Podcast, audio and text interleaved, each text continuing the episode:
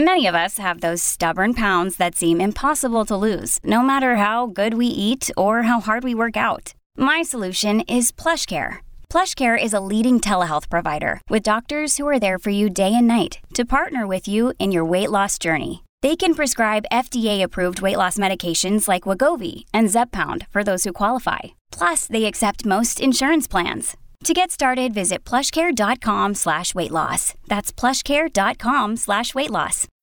When you need mealtime inspiration, it's worth shopping Kroger, where you'll find over 30,000 mouthwatering choices that excite your inner foodie. And no matter what tasty choice you make, you'll enjoy our everyday low prices, plus extra ways to save, like digital coupons worth over $600 each week. You can also save up to $1 off per gallon at the pump with fuel points. More savings and more inspiring flavors make shopping Kroger worth it every time. Kroger, fresh for everyone. Fuel restrictions apply.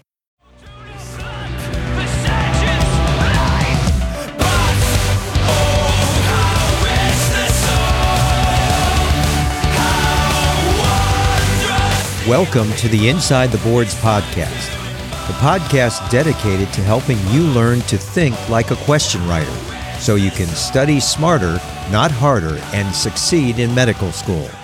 And now here's your host, Patrick Beeman.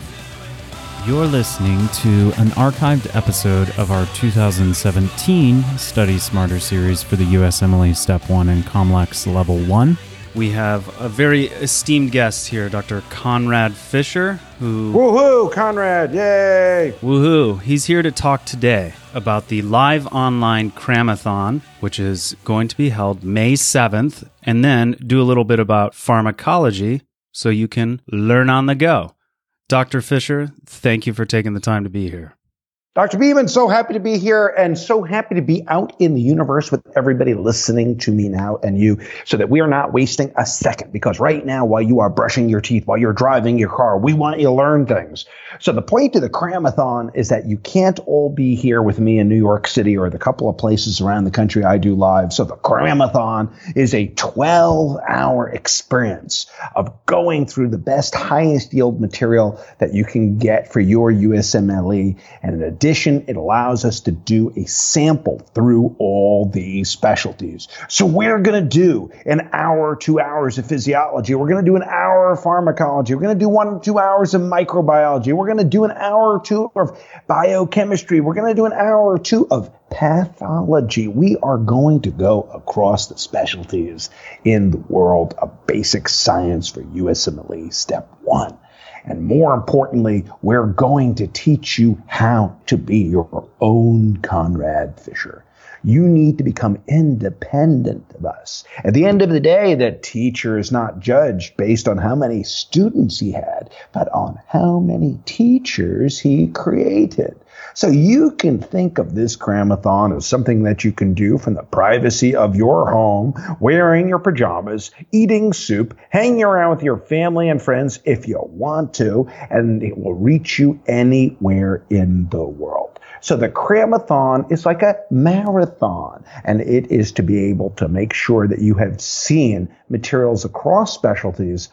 Then at the end of the day, we will use special integrated cases. Special integrated cases at the end will show you how to synthesize all that material where you can take a single disease, let's say ulcer disease, and we can show you the physiology of how acid is produced. But maybe they don't ask you that on your USMLE. They give you the patient with epigastric discomfort, and they might ask you the diagnosis, and they might not. They give you the person with epigastric discomfort that's better or worse with pain, and maybe some blood in the stool, and they ask you, what is the most likely diagnosis? Oh, but the person sitting in the booth next to you when you're taking your test gets the same ulcer question. But instead of them asking him what's the most likely diagnosis, they ask him what is the mechanism of acid production? And your answer will have to be histamine or gastrin or vagal stimulation All three of those things stimulate the proton pump. Oh, you might be asked which of those is the most important of those stimulants, and you'll have to say it's the histamine. But the person at the next booth, he's getting the same root case of a 32 year old man with epigastric discomfort, maybe some blood in his stool, maybe some pain with or without food. And he doesn't get asked a diagnosis. He doesn't get asked the physiology of acid production. He gets asked the biochemistry of how Helicobacter pylori splits urea into ammonia. It splits the urea with the urease. What is the mechanism of the biochemistry of splitting that urea? It's urease, and then ammonia eats your acid. Yes, my ammonia eats your acid It makes ammonia um. Because when I eat my acid, it's um. Ammonia eats your acid. And then you get ammonia um because I like that acid. Oh, well, maybe the person at the next booth, they're not being asked a biochemistry question. They, they're not being asked the biochemistry or the physiology. The person at the next booth gets the same case. 32 year old man with epigastric discomfort, maybe a little blood in the stool, maybe not some blood in the stool. And the person at the next booth gets asked, Ooh, untreated. What is the pathology of what develops? Untreated what does that gastric ulcer become? And he has to say, is it adenocarcinoma, hyperplasia, dysplasia, acanthoma? Ooh, and you have to be able to say, ooh, it's not a squamous. Squamous is in the proximal esophagus. Oh, it's not a teratoma. That's in my ovaries. I know about that. oh, yes, I got teeth in my ovaries. So maybe your question will be that you get asked the pathology of what it becomes, and you have to pick it out as an adenocarcinoma in the stomach. Oh, no, but maybe you get asked the question that says, oh, what's the pharmacology of the therapy? And you either get asked to know what the location is of the proton pump, where you have to use omeprazole, rabeprazole, esomeprazole, lansoprazole, pantoprazole, some kind of prazole, or you get asked the pharmacology and microbiology of using clarithromycin and amoxicillin for your helicobacter. So Cramathon takes the 12 hours where you will do two hours of physio, two hours of pharm, two hours of micro, two hours of path, two hours of biochemistry, an hour to commit suicide, and then two hours of synthesizing a few cases just like what I said. How do you take one case and make sure you can answer every single one of those questions? Then you become like the Dalai Lama and the hot dog man. What did the Dalai Lama say to the hot dog man? Uh, uh make me one with everything. Oh, that's that's that's a dad joke. Yes. Well, you know, it's not bad actually if you, there's a lot of theology in there. So that's what the Cramathon's about.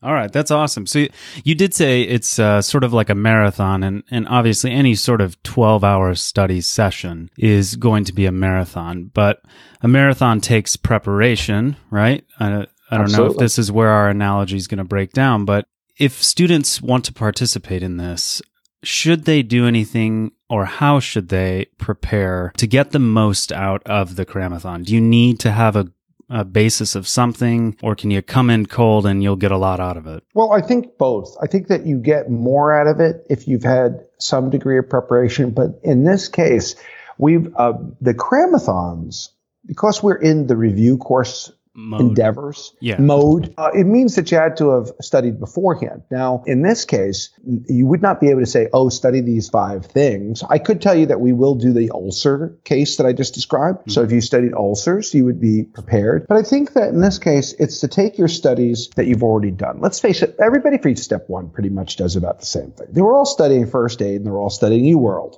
Yep. And the, one of the biggest mistakes that people make is they think, well, if I just study first aid and I just do UWorld two or three times, I'm golden. I don't think that's the case. Uh, I think that people should be doing extra materials. They should be doing other Q banks. They should be going across uh, to different sources to expand and deepen their understanding. But yes, this will take people's studies that have already happened. And the whole idea of the Cramathon is to find the holes in your knowledge base Yeah. and to synthesize what you've already made. So Yeah. yes, if you studied, it will synthesize what you know. If you haven't studied, it will show you a lot about how to think. And the other part is that if uh, it's to help a person who has already studied to say, "Oh, what did I miss?" Because that's what a book can't do for you. It can't Right. find out what you missed. And I think that's, I mean, the timing of it's perfect because May 7th is the point when most people are still going to have four to eight weeks of uh, dedicated preparation time. And if you've been listening along to the Study Smarter series by May 7th, you will have had a little bit in physiology, micro, biochem, if you haven't actually already started your dedicated preparation time. And the Cramathon would be a great way to synthesize some of what you've learned for free on the podcast and to identify the holes to prepare the rest of your study um, so that you can maximize your score, as you say on the on on your uh, website uh, for the uh, Cramathon promo page. So, and I think the synthesis aspect is really why we wanted to include the Cramathon as part of our Study Smarter bundle because it does bring everything together and complements both the Osmosis QBank learning platform that we have as well as the physiology dedicated lecture, lecture series that we have from Physios. So is this for mostly US students or would international students also benefit? I, I really don't distinguish between I don't distinguish between these groups. That's uh, not my kind of medicine. Uh, my kind of medicine is uh, the Olympics, uh, and uh, which is that people should be able to come from anywhere, from any place, and compete on the same level playing field. Yeah. Uh, 25% of all residents in the country are international graduates. The U.S. students have to compete with that competition, and it makes everybody better. So are medical schools in the United States on average better than international schools? Well, hopefully not offending too many people, but the answer to that is yes, Yeah. because they're tightly inspected. They have national exams and LCME happens to have extremely high standards in the U.S. schools.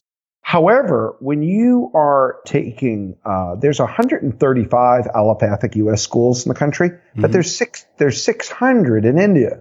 Ooh, five times more. That's quite the N there, isn't it? Yeah. So if you're taking such a large number of people, wow, you really have a fantastic competition. So I think that both groups benefit and both groups should see themselves as their sparring partners, but without destruction. In other words, 25% of the residents in the country are international. 25% of U.S. students were born outside the United States, and 25% of U.S. students, their parents were born outside the United States. So we should expect that three out of four doctors you see in the United States speak a language other than English in the home. Isn't that interesting? Yeah, absolutely. Friedrich uh, Schiller wrote the poem uh, upon which Beethoven based the Ode to Joy. The die, die, die, die, die, die, die, die. O ye millions, I embrace ye with a kiss for all the world. Yeah, that's what I see Cramathon is. We're going to give you a biochemistry kiss. A biochemical ode to joy. That's right.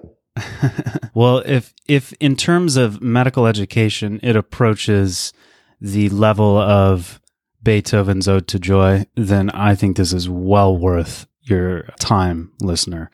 Also, synthesizing the things that you do with your other Q banks with a short live experience is the right thing to do. Uh, look, if you're a person that had a hard time in medical school, uh, for people who had not great scores, for people who failed step one once, I think that the the long, full live courses such as Kaplan does are a better choice for that sort of person. Or for somebody who's got a visa issue internationally and has mm-hmm. to acculturate, then you need that long course. And let's not be cute here and think that a one day course is the same thing as one of those long live six weeks courses. They are not the same.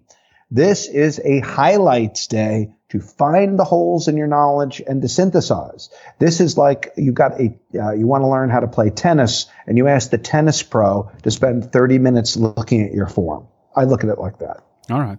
And then Thursday, uh, the 6th of April at 8 p.m. Eastern Time, you are going to do a little preview of the Cramathon via webinar, right?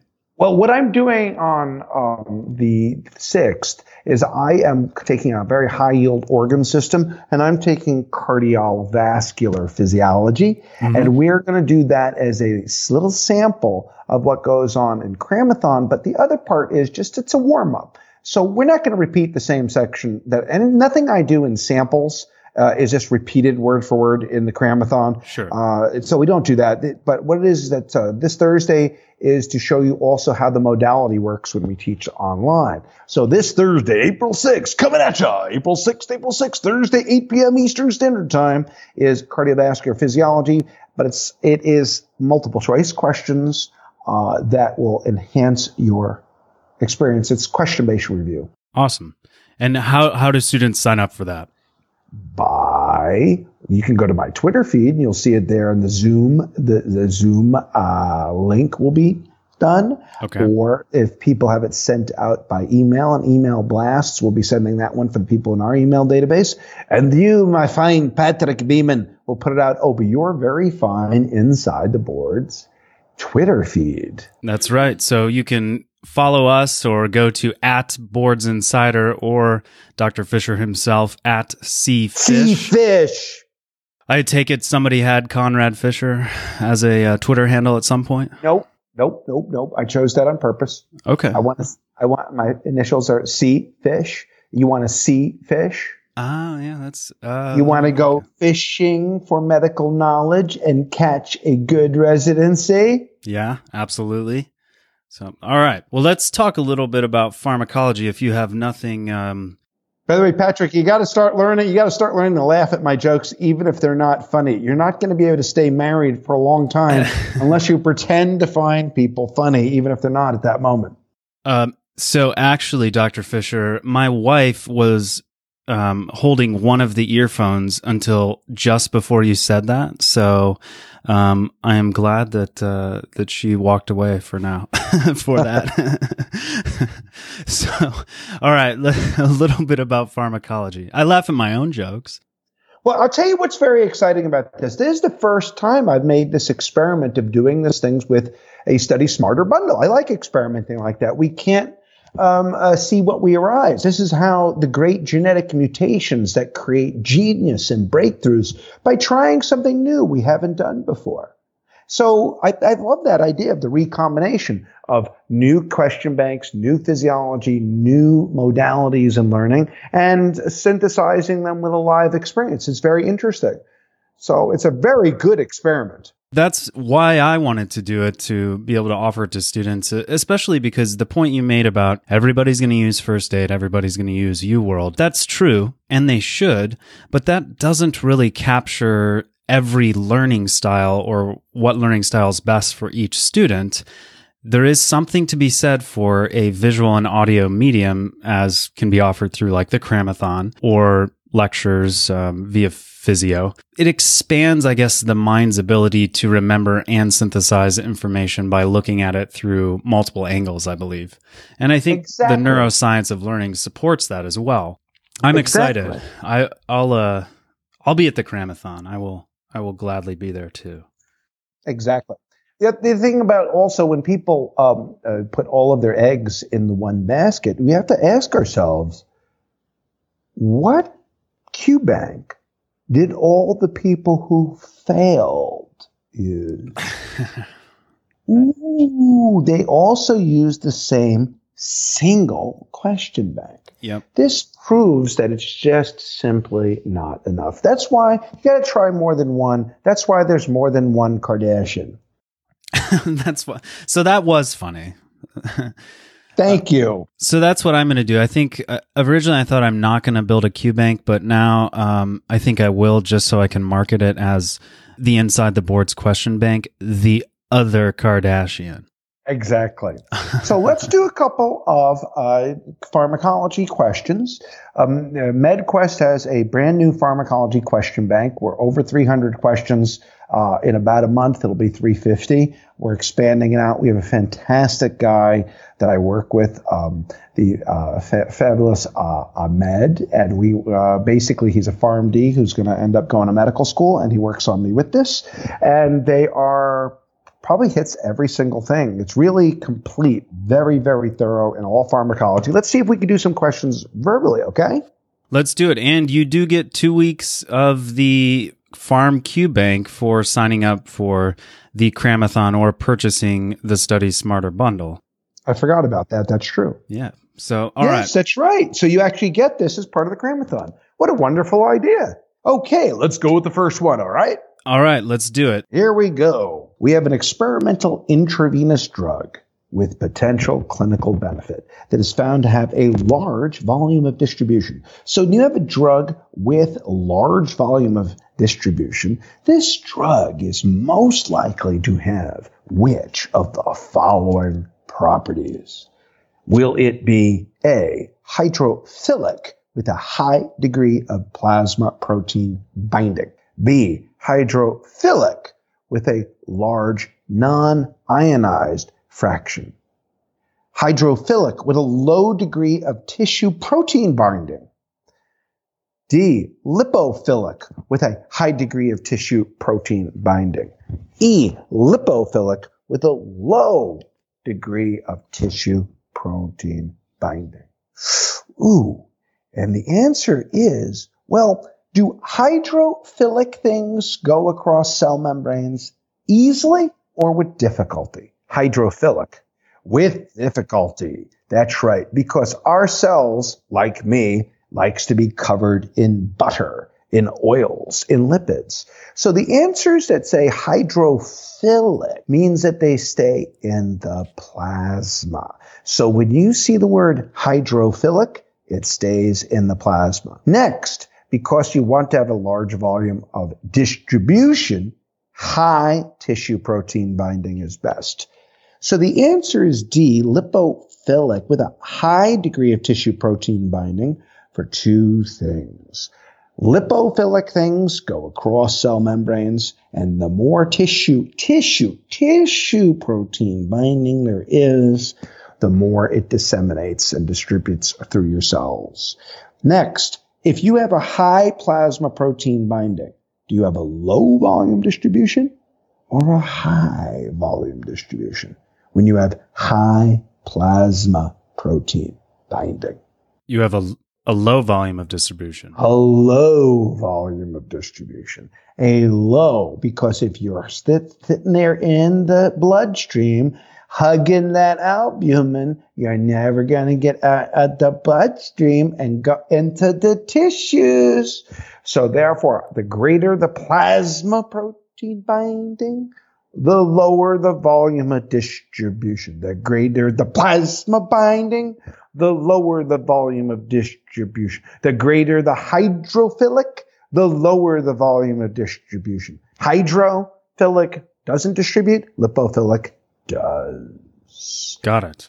Another day is here, and you're ready for it. What to wear? Check. Breakfast, lunch, and dinner? Check.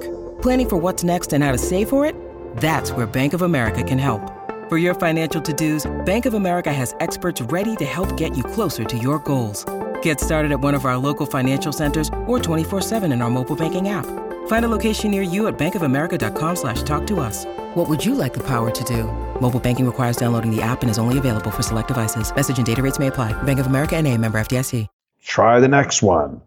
57 year old woman with a history of prescription opioid abuse. Very trendy these days. It is. Uh, it's kind of like saying, yes, uh, which ethnic group sells the most amount of drugs in the country? Is it the Colombians, the Mexicans, the Dominicans? And the answer is doctors. Doctors. Largest drug dealers. So a woman has a history of prescription opioid abuse and she goes to a methadone clinic where she gets large doses of methadone daily.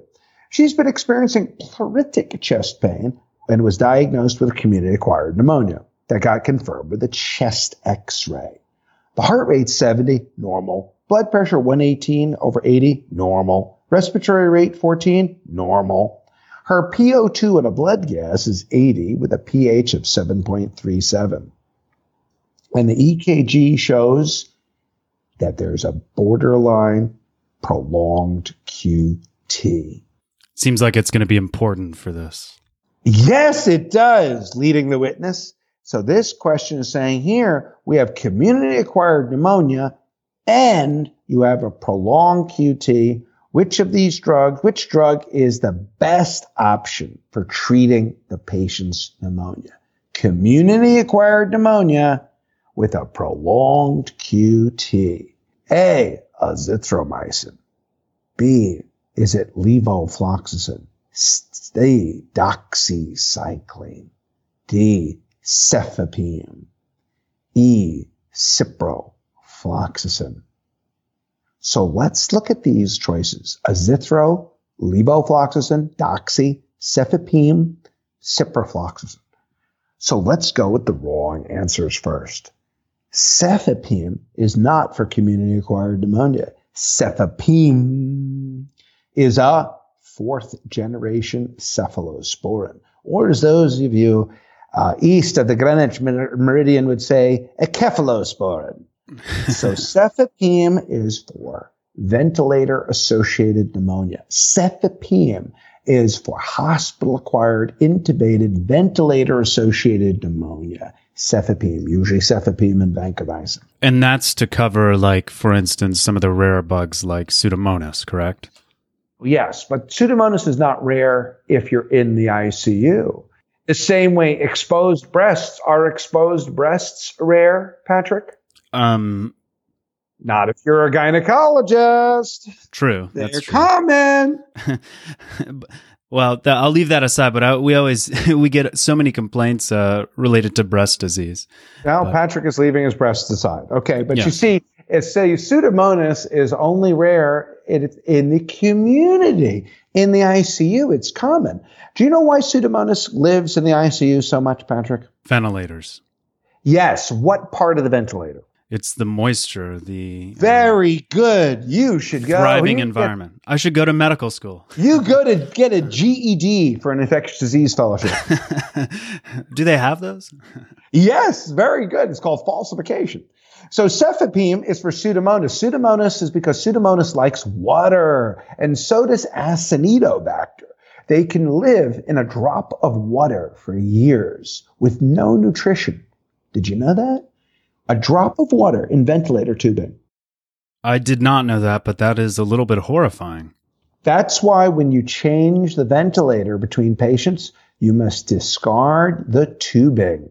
And there's microbiology questions for you because the uh, USMLE loves to combine specialties. Absolutely. They love to combine. And that's why half of the microbiology questions are antibiotic questions. Absolutely. So cefepime is a fourth generation cephalosporin and it covers Pseudomonas in an ICU, Pseudomonas and Acinetobacter in ICUs because they live in water. All right, so D cefepime is wrong because it's the wrong drug for the likely bug that she's The wrong drug for the wrong bug. the wrong drug for the wrong bug. I'm going to use that. I like it. It's succinct. All right, what else?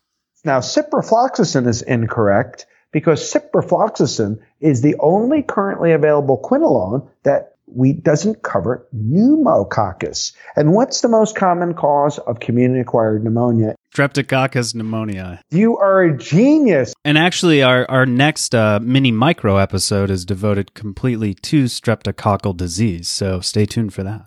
Ooh. So Cipro doesn't cover pneumococcus. Cipro covers gram negatives. Cipro will also cover quote unquote atypicals, which is Mycoplasma, Chlamydia, Legionella, Mycoplasma, Chlamydia, and Legionella. So that is incorrect. Okay. Now, why not azithromycin and levofloxacin? Do azithromycin and levofloxacin cover community acquired pneumonia? The answer is yes. The answer is yes. So that that has to be Wrong, because the QT interval. The QT interval. the prolonged QT. Azithromycin and levofloxacin can prolong the QT. And if you give them to someone prolonged QT, then the patient dies. And you say to the family members, I've got some good news and some bad news. The good news is I treated the pneumonia. The good news is the pneumonia is cured. The bad news is they died of torsade de pointes. So azithro and levofloxacin can prolong the QT, but the answer is doxycycline because doxycycline will cover community-acquired pneumonia, but it will not prolong the QT. Got it. Next one. All right. Oh, this is a simple question. I'll read this one. There you go. It's a definition, good definition to keep in mind. So the therapeutic index is defined as A, the effective dose 50 over the toxic dose 50, the toxic dose 50 over the effective dose 50, efficacy divided by potency, potency divided by efficacy, or E, potency times efficacy. So this one's bringing me back but I remember this as the TD50 over the ED50. So toxic dose 50 over the effective dose 50. So I guess what do those things mean for those who have not gone to medical school for nine years? Well, a therapeutic index basically it's a numerical value for how Safe much a drug, is? Yes. First, well, how you could call it safe, or you could also call it, on the other hand, dangerous. So, a Well, I'm. I'm an optimist. So actually, that's not true. I'm a pessimist, but so the you see the, there it is. There's a therapy. It's just very much similar to saying toxic dose. You see, if you need a very low dose of something to make you happy as an optimist, then the effective dose to make you happy is very low. So the therapeutic index will be high. Yeah. And if you need a very big dose of something to be toxic or make you pessimistic, it means the therapeutic index is high.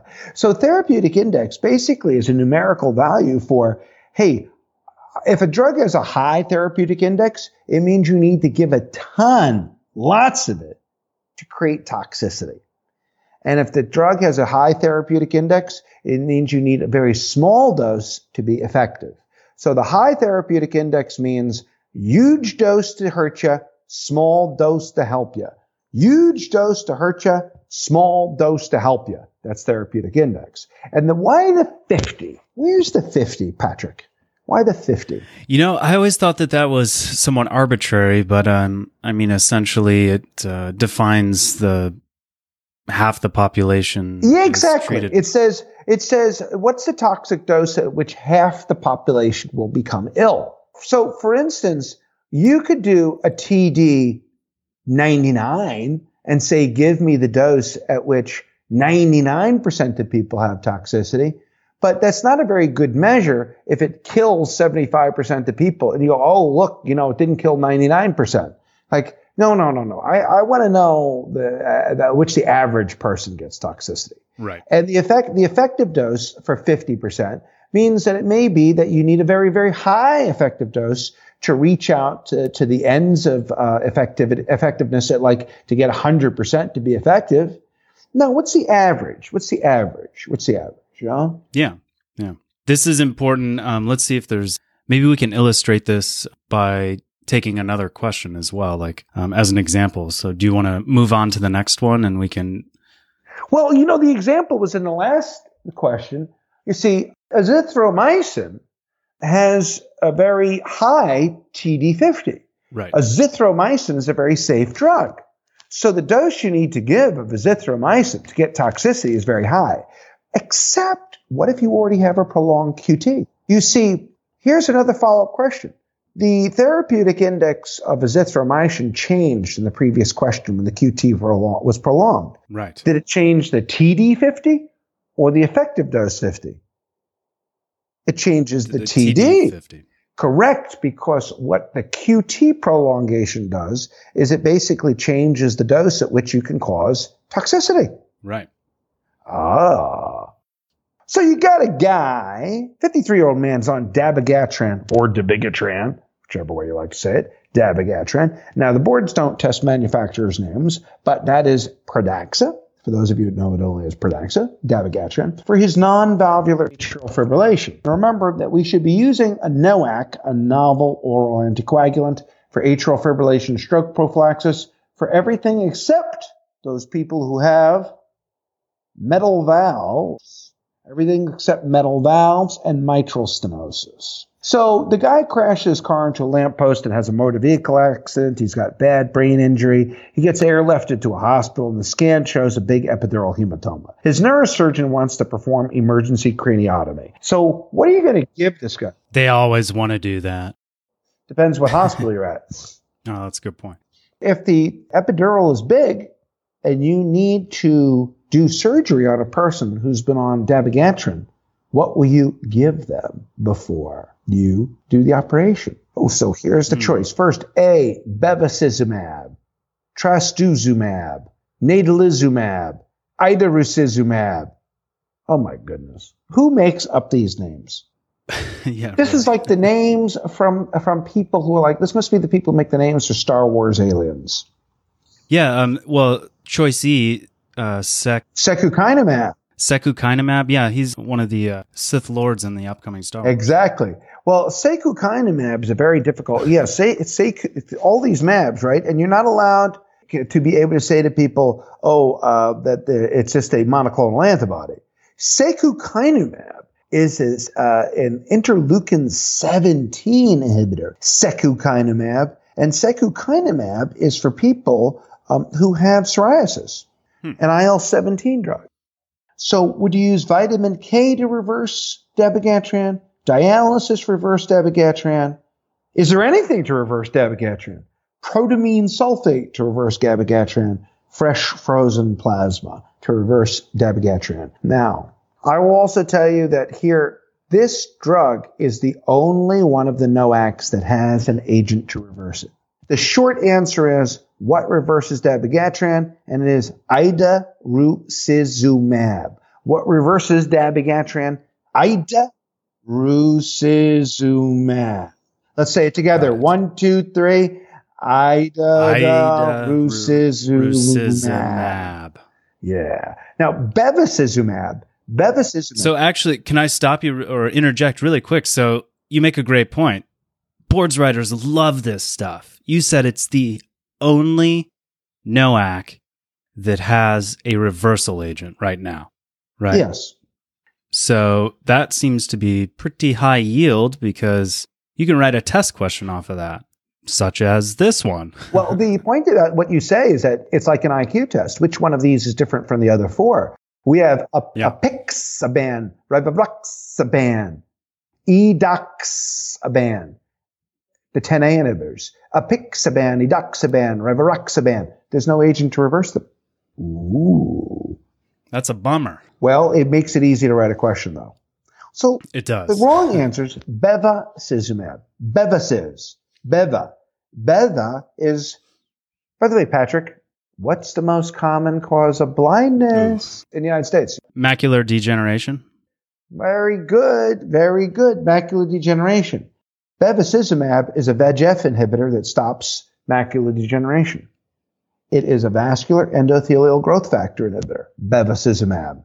There's ranibizumab and bevacizumab that stop macular degeneration. Stops it 97% of wet macular degeneration and reverses one third. Yeah, that's pretty Trastuzumab. good. Trastuzumab, you know that. Bobila. I do. What's that? What is trastuzumab, booby? Booby? Booby? It's yeah, it's for breast cancer. for boobies. That's right. Who's got breast cancer? like one in eight women at some point in their life. Her too? Yeah, her too. Her she too? does. That's what trastuzumab is. It's our HER2 inhibitor. HER2? Who's got breast cancer? One out of eight women. HER2? Trastuzumab. I like that. That's a mnemonic too. See, all these little things are going to play back in your mind as you go to take step one. You're going to hear Dr. Fischer if you go to the Cramathon saying things like that, and it's going to stick. Who has breast cancer? Her too. Yeah. Trastuzumab. You'll remember it. like a fecalith in your circle of Willis. what? You won't be able to get me out of your head. Oof, that's graphic. You know, All right. you're pretty sensitive for a gynecologist. You- I mean, you're pretty sensitive for a guy that does episiotomies, man. Well, no, I, I acquired this sensitivity. I used to be so much more. You should see, I'm like covered in tattoos. I'm a hard looking guy, but I was once told I have honorary ovaries, and because you develop these things, you know, uh, taking care of women. So, God, you think that you know, the military vagina would toughen you up? well, that's why I say I'm a combat gynecologist. Combat gynecologist. more hardcore. That is know? fantastic. So, natalizumab. What's natalizumab? that one I don't know. For our audience, I think it's interesting. You should see that the, you'll look back at this as the first time that I'm doing a content based uh, review on uh, question bank questions. And, and for those of you that actually, if you're able to learn in this way, I hope you'll write into us and let us know because uh, I was not certain whether you could actually do questions, multiple choice questions verbally only, but so many people seem to want things that they could listen to in the car and while they're brushing their teeth. Yeah, Dr. Fischer, that's that's why we have this podcast. Well, I It was a need. But it's an experiment, and I need to hear back from people. I need to hear that this is effective. I need Please, to hear. everyone, everyone, tweet yep. see Fish. Tweet at Sea Fish. Yeah, I need to hear what else people want in the podcast and whether it's effective, what we could do better. See, that's what you do. And if you want to say to your residency director someday, you don't want to say, Am I wrong about something? You say, Is there anything I can do differently? Is there anything I can do differently? So I'm gonna, we're going to keep going on this and that you must send in the feedback so that we know what we can do differently to help your education. So natalizumab is a wrong answer because natalizumab is an alpha integrin inhibitor. Natalizumab is used for multiple sclerosis. Natalizumab used for to prevent progression of multiple sclerosis. But the question you're going to get asked on step one, besides it being an alpha integrin inhibitor, is that natalizumab has a unique adverse effect. Nata, Nata, Liz. Nata, N-A-T-A-L, natalizumab causes PML. It unlocks the JC virus. JC virus, which does not stand for Jakob Creutzfeldt or Jesus Christ, but the John Cunningham, the first patient who ever had it. Natalizumab is wrong because that's an alpha integrin inhibitor for MS and for inflammatory bowel disease. Vitamin K reverses warfarin, but is too slow. Dialysis does not reverse any anticoagulant. And protamine sulfate. Protamine sulfate is taking salmon testicles and putting them into a food processor so you get a salmon testicle smoothie. Ooh, how nice. And what is mm. protamine for? You'll know it because it's old. Protamine sulfate reverses. reverses heparin. There you go. Gotta know that one. There you go. Fresh frozen plasma reverses all deficiencies, reverses all deficiencies of, of factor, factor deficiencies, reverses all factor deficiencies, except, Ooh, is it factor eight? oh, very good. Patrick shoots. Patrick got the rebound. Patrick scores. And since I got that right, I just want everyone to know that that was from memory. That's it. but I, I use uh, a FFP occasionally. Ooh, okay. Let's add onto this one for extra bonus points for the brand new car in Uh-oh. the Dream Home in Cincinnati. what reverses severe warfarin overdose, Coumadin overdose, and the answer is not fresh frozen plasma. What? Cryoprecipitate? Eh. Thank you for playing. Cryoprecipitate is the wrong answer, but an important choice. Cryoprecipitate is high in fibrinogen content. Cryoprecipitate is used for DIC. Oh no, I'm sorry, DIC. It's used for DIC.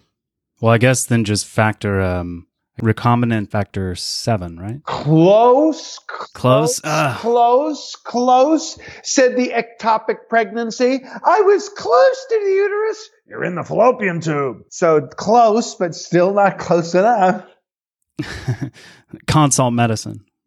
So let's say the question again. What reverses severe warfarin toxicity, INR of 10, severe bleeding, and when you absolutely, positively gotta reverse it overnight? How do you FedEx those factors? And it's not fresh frozen plasma, and it's not vitamin K, because vitamin K is much too Too slow. No, Exactly. Vitamin K is like uh, masturbating with myasthenia gravis. You get tired and it goes too slow. the fastest way to reverse warfarin toxicity is prothrombin complex concentrate. Prothrombin complex concentrate. PCC. Now, ladies and gentlemen, just like we said at the Cramathon was to find holes in your knowledge base, if you're doing this as an audio only right now, this is the type that you should pause, write that down, and look it up.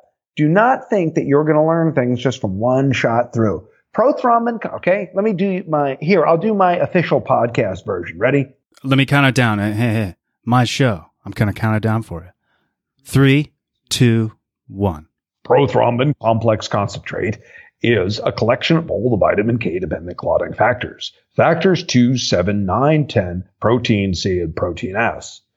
This substance, PCC or prothrombin complex concentrate, is the fastest way to reverse warfarin toxicity and it is created specifically for warfarin overdose. It gives you only the factors that are vitamin K dependent. That was perfect. Do you like that? Yeah, yeah, you should. That's what you want to do more? Okay. Yeah, exactly. You, I need more of these. Uh, you, you have to record these segments for me. We'll put them in the, uh, integrate them into the uh, transitions of the show. That'd be perfect. You have a great radio voice. All right, we'll do those. Okay. I just show you that I can be socially appropriate if I try. Okay. All right, back to the question. So idarucizumab. Idarucizumab reverses dabigatran. You know, I will tell you that I will think we'll do more of these because I like this more than I expected to. So dabigatran, the reversal agent idarucizumab. Let's do the next one. All right, one more. I don't want to take too much of your time. I Let's say do two more. let's- Let's do two more. I'm having a good two, two more. Two more. They're short. They're short. Okay, okay, okay. Um, so a 70, a 70 year old woman with osteoporosis and a T score of negative 2.5 by DEXA scan comes to the physician for a health maintenance examination. She takes adequate supplements of calcium and vitamin D. Which of the following drugs should be used as the first line therapy to reduce her incidence of hip fracture? Answer choices are A. Calcitonin, B. Raloxifene, C. Teriparatide, D. Alendronate, or E. My favorite, estrogen. So the first thing to do is to see that all of these choices do treat osteoporosis. Absolutely. And that can be a frustrating experience for a student when you're on an exam, Exactly. forgetting that it is the single best Correct. answer. They might all be correct answers. It's the single best answer you're looking for. Yes. So alendronate is the answer because uh, bisphosphonates inhibit osteoclasts. And bisphosphonates, by inhibiting osteoclasts, prevent bone from being broken down. Now, calcitonin also inhibits osteoclasts. How come calcitonin was the wrong answer? And that's because calcitonin exhibits a phenomena called tachyphylaxis. What's tachyphylaxis?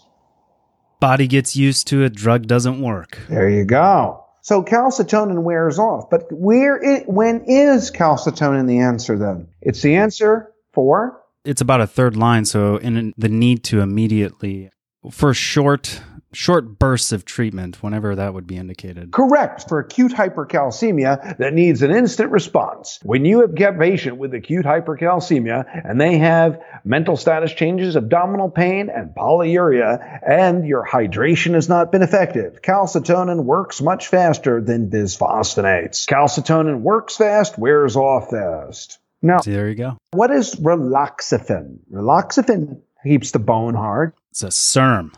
It's a SERM, a selective estrogen receptor modifying drug. Selective.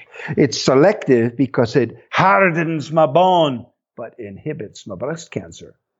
It harden, it's agonistic on the bone, but ain't agonistic on the breasts. Raloxifene, tamoxifen, tamoxifen, raloxifene to harden my bone and protect my breasts. Teriparatide. Teriparatide. Who is Terry? What is Terry Paratide?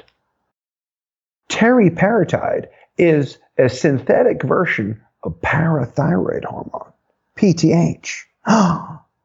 Oh, but fishy, fishy, fishy. How could PTH harden my bone? Ooh, very good question, Johnny. Teriparatide, although it is parathyroid hormone, takes advantage of a very important mechanism in physiology for step one called downregulation. You see, under constant exposure, parathyroid hormone will actually downregulate those osteoclasts. So it is the intermittent exposure to PTH that breaks down bone. Teriparatide gives a constant blood level of parathyroid hormone, so it actually blocks PTH effect on the bone. Ooh. Estrogen hardens your bone. It does. So how come we don't use estrogen first? There must be a reason. Uh, Women's Health Study Initiative, mainly, I think, but that might be a little too detailed for step one Estrogen? No, I don't think so. Knowing the name of specific studies is not necessary. Step one's never going to say, what was the name of that study that did this? So you know, the, the name of the study is not necessary, but the point of the study was very important. The point of the study is that they'll ask you, if estrogen hardens bone, how come it's not used first, second, or third in old ladies with osteoporosis? Do you remember that thing we called therapeutic index from the Paleozoic Vaguely. Yes, therapeutic index said what was the toxic dose divided by the dose for efficacy, dose. the effective or efficacious dose. So estrogen is effective in hardening bone, but it's also toxic. That's what killed estrogen. The study you referred to is called the estrogen is more trouble than it's worth study. estrogen does At least in the media. yeah. Does estrogen harden the bone in a lady? Yes. Absolutely. And speaking as a premenopausal man myself, definitely. Estrogen hardens. Premenopausal? Yes. Estrogen hardens my bone. Yes. Now, the other thing is, why didn't it work? It was studied. It was studied, and what ended up happening is that more women died of DVT, pulmonary emboli, and weirdly enough, cardiovascular disease. So the toxic dose did not make, was not worth the drug. Preventing the osteoporosis was less than causing adverse effects of DVT, PE, thromboembolic disease, I see, DVT and PE, sudden shorted breath, I see, DVT and PE. Estrogen should not be inside of me because I got some good news and some bad news. You're going to have the greatest bone density in the funeral home. that would not work as a marketing slogan. So I think we got to stop, man. And so we will stop. That is the one and only Dr. Conrad Fischer. Thank you for listening. See you back next time. Thank you to Rou Reynolds and Enter Shikari for letting us use the track The One True Color off their 2015 album, The Mindsweep. As always, thanks for listening. If you like what we're doing on the Inside the Boards podcast, please subscribe to our show and leave a rating and review on iTunes. We sure appreciate it. Good luck studying. See you back next time.